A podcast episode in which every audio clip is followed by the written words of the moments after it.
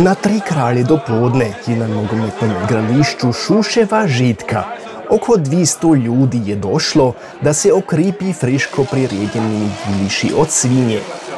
Od kada već nije dozvoljeno doma klati, je stara zimska navada nastala čar jedkoga u regiji. Mi smo skupa sedeli kod jednoga tovaruša, pak smo dobro čajili čaje.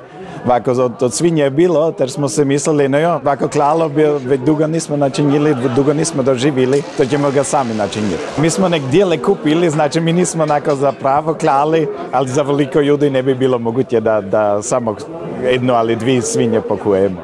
Pri klalu u Šuševu su nudili klasičare kot od svirke, jetre, tlačenice, svinsko pečenje, ali i moderne jiliše kot pult pork burger. A ki nije kanio ostati onde, si je mogao objet sobom zeti.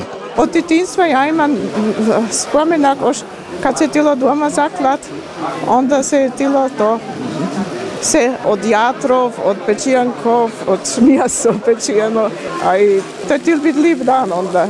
Peže su se tile i palit i kužice, ja to je od mladonstva, to sada već nikdir nije, sad se и да купуваат месото што се права. Ја Галикта не имамо вако, вако клало, лево перше сме мали веќе, али сада, сада ве тога не. Ја хој не сам превезато, не, али веќе ки мужи хој воли тук, тако, че, тога нема селектија, копасит сетер, Tu je cvarke, če se cvrijet u friškine, a i friški prodviješ, le toga lijeho i celih, le ba jesu si se ne kupimo gotovo. Mi smo htjeli i doma klat, a, a to meso, pečenkice se tomu veli, ne? To je čaj, čaj dobroga, to nije za kupit. To se mora zaistinu ovako doma načiniti, ali ja, do to zna, do ima už časa, ne? A bi svakomu želji da to jednu već upamet zjet, čaj je ta diferenc. Če si va supermarkti kupiš, če tri puta smrznuto, ali hladjeno, ne? Ako je meso friško, je friško.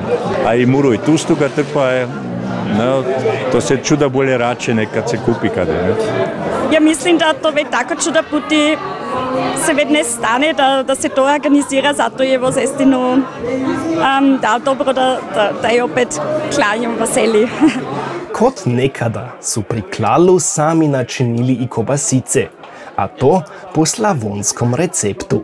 Posebno da ima tako gešmak dobar, da se svi zadovoljni, da, da nije onako nekomu je preslano, ali pre šarf. Ja sam onda zadovoljan kad njima paše i meni je dobro, ne? Zatim se mora dobro popit kad je meru šarfije pa slanija. Onda ide pivo gore, ali špricar kako dobar, ne? Staru tradiciju, ku su ljetos oživili, kani nogometna zajednica Hrvati klijetu opet ponoviti.